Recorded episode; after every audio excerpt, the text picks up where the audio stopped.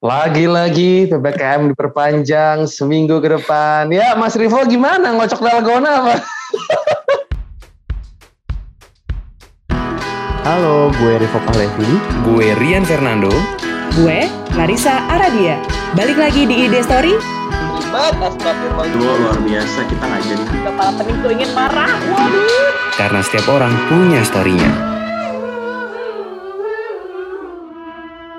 ID Story by Speak Up Network. Oke, para listener, mungkin ketika seminggu lagi diperpanjang PPKM ini pasti seakan-akan nostalgia ya, kayak zaman awal-awal COVID, kita tahan diri di rumah, bedanya ini dejavu ya. Kita bikin podcast ini juga karena PPKM ya dok. Dulu namanya PSBB dan akhirnya kita stuck di rumah. Kita berkreasi lewat uh, podcast-podcast ini gitu buat sharing sama teman-teman. Iya, sedang Hmm. berbagi cerita. Nah, bedanya gini Mas Wo, kalau kita, eh, lu, gue mungkin eh, Bram, Saptaji, dan juga Budi Cilman itu dari awal udah beberapa kali cerita soal Hmm. PPKM awal-awal. Nah, tapi untuk si cantik yang satu ini,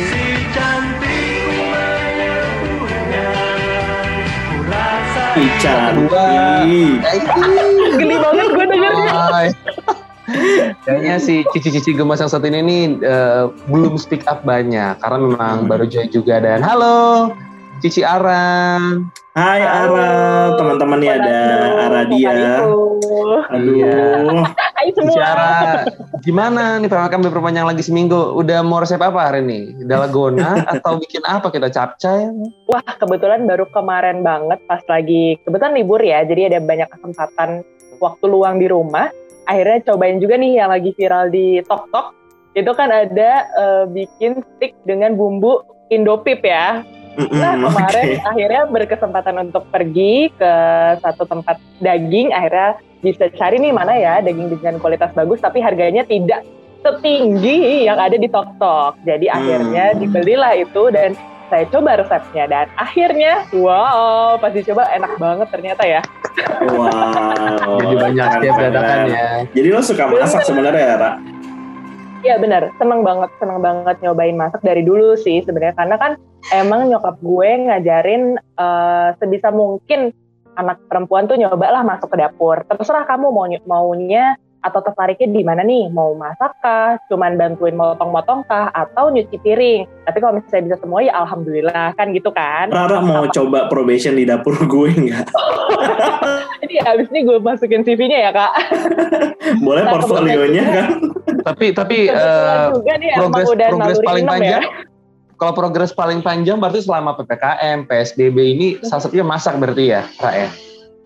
Betul, betul banget. Karena biasanya kan emang cuman masak makanan rumahan ya ala-ala warteg gitu. Nah makin ke sini kayaknya bosen ya kalau menyajikan makanan di rumah kok itu-itu aja. Akhirnya eh, nyobalah segala macam bahan masakan. Terus yang tadinya nggak bisa bikin capcay, akhirnya bisa bikin. Terus eh, tahu dimacem-macemin gitu. Terus bumbu-bumbu juga di mix and match. Jadi wah ternyata ini enak ya rasanya. Sebelumnya gue nggak pernah nih. Terus yang paling disadari adalah selama ini sulit banget membedakan eh, empon-empon ya kayak si kunyit, si jahe, si ini, si itu tuh kan sebenarnya mirip tuh.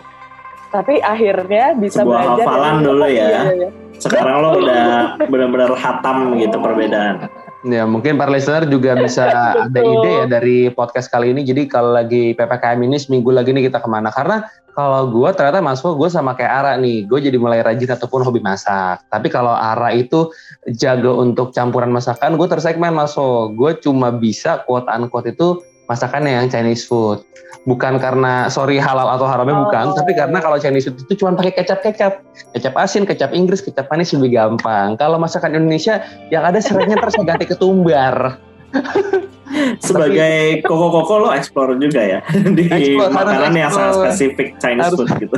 Karena memang kalau Chinese food itu lebih gampang ngecita dengan banyaknya bumbu yang udah disediakan, jadi lebih gampang dan dan gue jadi bagi peran sama istri kebetulan udah nikah juga dan akhirnya dia bagi perannya masak-masak Indonesia, nah gue yang bagian di Chinese food. Itu sih yang yang gue pelajari. Berarti Ara belajar untuk nge-explore dia masakan berbagai jenis, gue masak juga tapi mungkin lebih ke segmented. Kalau lu apa Mas Wo? Ini kan lagi ketahan lagi nih kita seminggu nih. Lu gimana nih? Nah, kalau gue sebenarnya ke dapur juga sih tiap hari ya, tapi lebih ekspornya nyuci piring. Jadi kayak gue udah menemukan pose-pose paling cepat nyuci piring tuh gimana dalam hitungan detik tuh udah bisa deh gitu, bantu-bantu. Karena untuk masak jujur belum bisa ngekspor terlalu banyak. Kalau nyobain sekarang ekspor banget gitu, karena kerjanya lumayan banyak nyobain makanan gitu. Tapi dok, gue lebih banyak progres di tanaman sebenarnya karena uh, kalau di rumah lagi berjemur atau lagi nyiram gue senang sekali explore kayak minah-minahin tanaman ke pot yang mana ke yang satu gitu. Kemudian ganti media tanam ada aja sih yang dikerjain di tanaman gitu. Dan uh, jadi banyak ngefollow akun-akun uh, pecinta tanaman dan explore nama-namanya. Jadi kayak belajar biologi zaman dulu gitu ya. Tapi sekarang udah bisa dihafal dengan tanaman-tanaman yang gue punya. Kalau Ara tadi udah hatam sama bumbu gitu kan, kalau dulu masih hafalan, sekarang udah hatam. Nah gue tuh sama, kalau dulu biologi kita ngafal gitu ya, sekarang udah tunjuk deh pot yang mana gue tahu namanya gitu. Berarti kalau lu kebawa dengan dengan viral nggak sih mas? Kalau dulu kan ada namanya janda bolong lah, kemudian ada yang tanaman yang mahal-mahal. Lu sempat keikut dengan tren itu nggak sih mas? Uh, enggak, gue lebih ke apa aja mau. jadi Oh, uh, Rivo Botanical Garden. iya, jadi kayak menampung semua yang diberi orang. Kebetulan kan emang emang kerjaan gue tetap uh, mengharuskan gue untuk uh, apa ya maintain hubungan sama orang-orang ya yang pernah gue datengin di daerah gitu dan banyak yang kirim tanaman dan akhirnya ya udah gue pelihara pelihara jadi lebih banyak yang dikasih dibanding yang dibeli dan menurut gue storynya lebih seru ya kayak pot yang ini dari mana tanaman yang ini dari mana gitu jadi hmm. Ada memori-memorinya gitu dong Hmm. Eh, tapi kalau, aku jadi pengen nanya deh, hmm, karena hmm. kan ini berkaitan dengan tanaman. Ada ah. juga nih beberapa uh, apa namanya selebgram yang viral karena ketika dia tuh menanam tanaman itu juga sambil diajak ngomong. Nah, Karifo juga oh. termasuk orang yang kayak gitu nggak sih supaya si tanamannya tumbuh subur atau gimana gitu? Lumayan, lumayan. Wahai janda bolong, wahai janda bolong, tumbuhlah besar agar saya bisa menjual kamu dengan mahal. Lo ajak ngomong tanaman lu mas. Lumayan. Apa lu? Jadi apa yang yang ngomong itu lu atau hmm? orang di belakang lu? Kodam lo, kodam lo yang ngomong.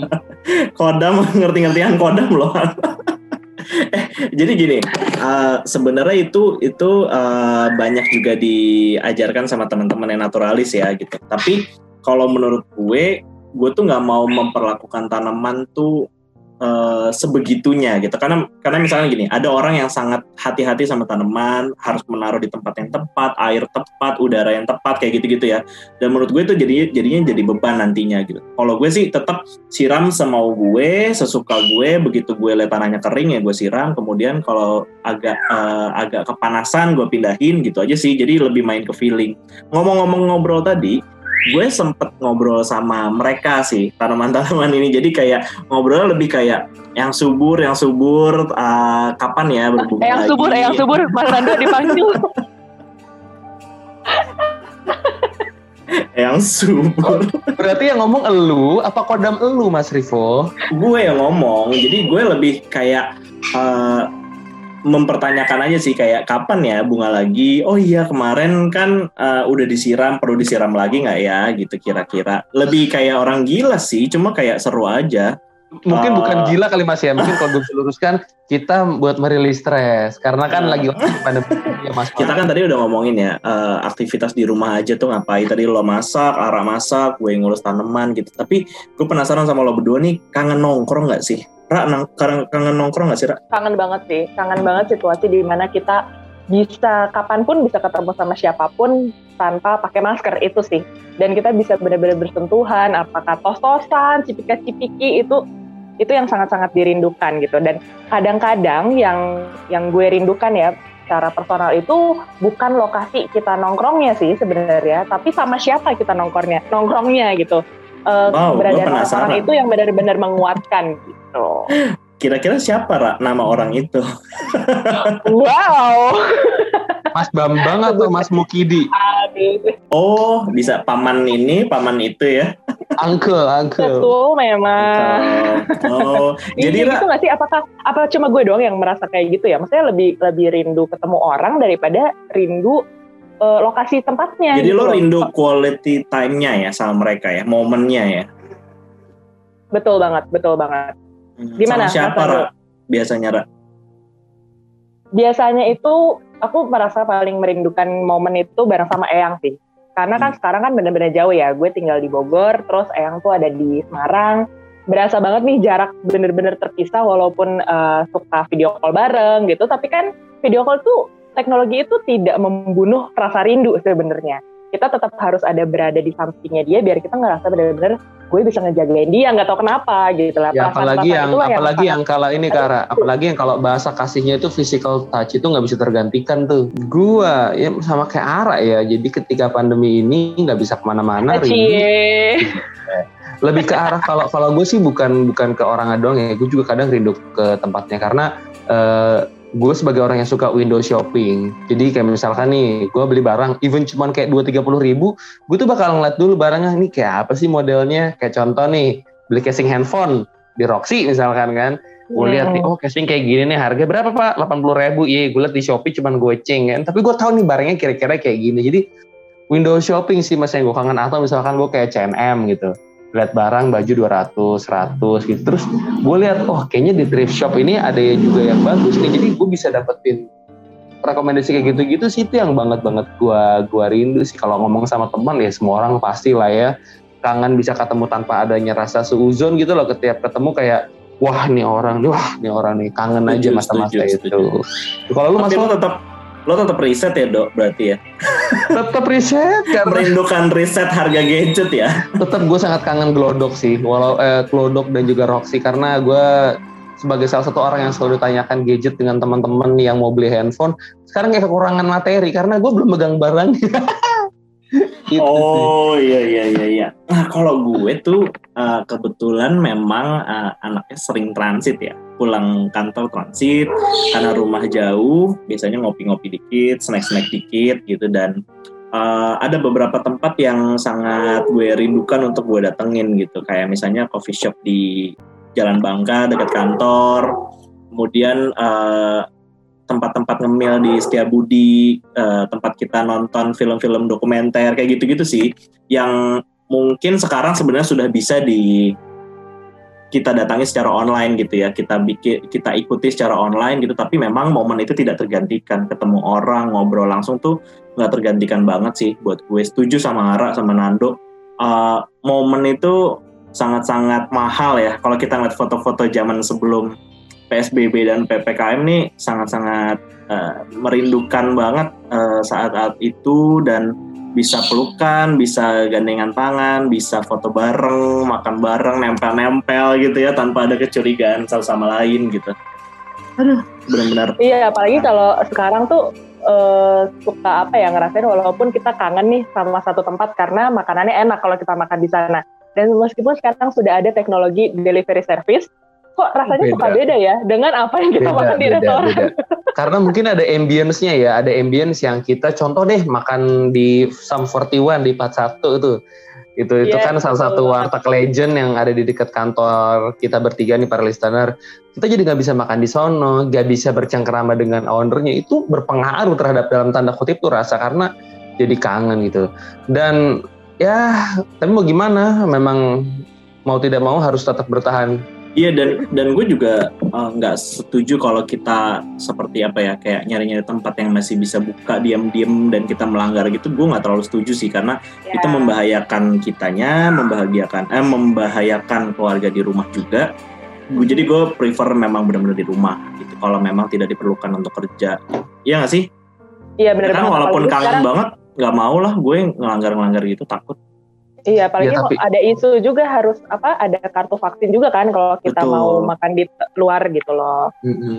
Ya tapi ya mungkin para listener ya gue pribadi sih berharap uh, seminggu ini tuh jadi dalam tanda kutip minggu terakhir lah kita ngerasain iya. PPKM yang amin. Mudah-mudahan amin amin. Walaupun amin. walaupun nantinya mungkin ada PPKM yang level-level lain tapi harapan besar gue sih semoga PPKM bisa sangat-sangat turun ya karena selain kondisi kayak gini tuh bikin kita capek mental, kita juga nggak bisa ke mana-mana. Ditambah beberapa yang pekerja-pekerja sektor lain tuh jadi benar-benar susah. Ya mungkin kalau dari gue pribadi sih ya Mas dan Ara mungkin gue bisa berbagi sedikit. Mungkin kalau lagi di rumah dan lo nggak bisa ngapa-ngapain bisa digantikan quality time sama keluarga atau mungkin ngejalanin hobi ya walaupun terpaksa tapi at least minggu inilah kita coba sama-sama menekan. Ya tapi kalau yang terpaksa keluar silahkan. Cuman mungkin kalau yang mau nongkrong nongkrong bisa ditahan dulu lah. Kalau dari lu? Memang ya seminggu itu terasa sangat berat pasti ya karena harus stuck lagi di rumah. Tapi menurut gue yang penting tertib-tertib aja buat teman-teman yang juga berdagang di luar sana. Dan memang masih bisa melaksanakan 20 menit itu yang lagi viral. Nggak apa-apa menurut gue juga karena eh, otomatis roda perekonomian harus tetap bergerak. Dan kita juga gue gue sangat optimis karena teman-teman eh, banyak yang terlibat dalam komunitas-komunitas dalam membantu warga lain, membantu sesama kita, membantu nakes. Jadi gue rasa eh, pandemi itu menguatkan kita dan bikin kita satu sama lain semakin erat ya, walaupun nggak kenal, eh, walaupun belum pernah bekerja sama. Menurut gue sangat eh, kondusif sekarang kondisinya. Ya kalau buat aku sih sekarang pandemi benar-benar ngajarin ya bahwa every second counts, every second matters banget. Apa pun yang lo lakukan itu pasti sangat berarti gitu. Maupun lu ada di rumah doang, itu bisa berarti banyak buat orang lain.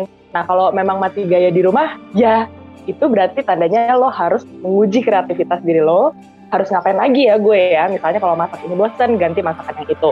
Kalau memang harus ngobrol sama tanaman seperti yang dilakukan Karifo atau ngobrol sama kucing yang lewat aja itu juga sudah cukup sih membantu menetralisir psikologis kita yang udah lama banget nggak ngobrol sama orang. Ya karena memang yang selain harus jaga kesehatan juga kewarasan karena jangan sampai ntar memang kita tidak terkena covid amit-amit. Tapi jangan sampai stres waduh. Nanti yang penuh juga rumah sakit yang satu lagi. Kewarasan kewarasan utama. kewarasan utama. Ya so far gitu kita juga kangen bikin podcast di satu tempat yang eh, tertutup barang-barang untuk ngobrol. Tapi ya it's okay kita tahan dulu minggu ini. Dan semoga para listener kondisinya juga baik-baik aja. Dan kita juga berharap semoga pandemi juga at least mereda lah. Kalau ngomong hilang kayaknya lama. Tapi at least mereda dan teman-teman nakes juga tetap semangat dan untuk teman-teman juga para pencari kerja yang daily semangat karena kita juga berupaya dengan cara kita masing-masing. Oke, wow, sangat singkat tapi begitu mendalam ya, melepas kerinduan.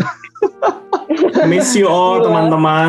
Ya, ini kita teman-teman ada. ini kita satu kantor aja udah nggak pernah ketemu loh. Para Yes, listener yes. kalau misalnya mau tahu ya. Kita nggak pernah ketemu karena memang saling menjaga.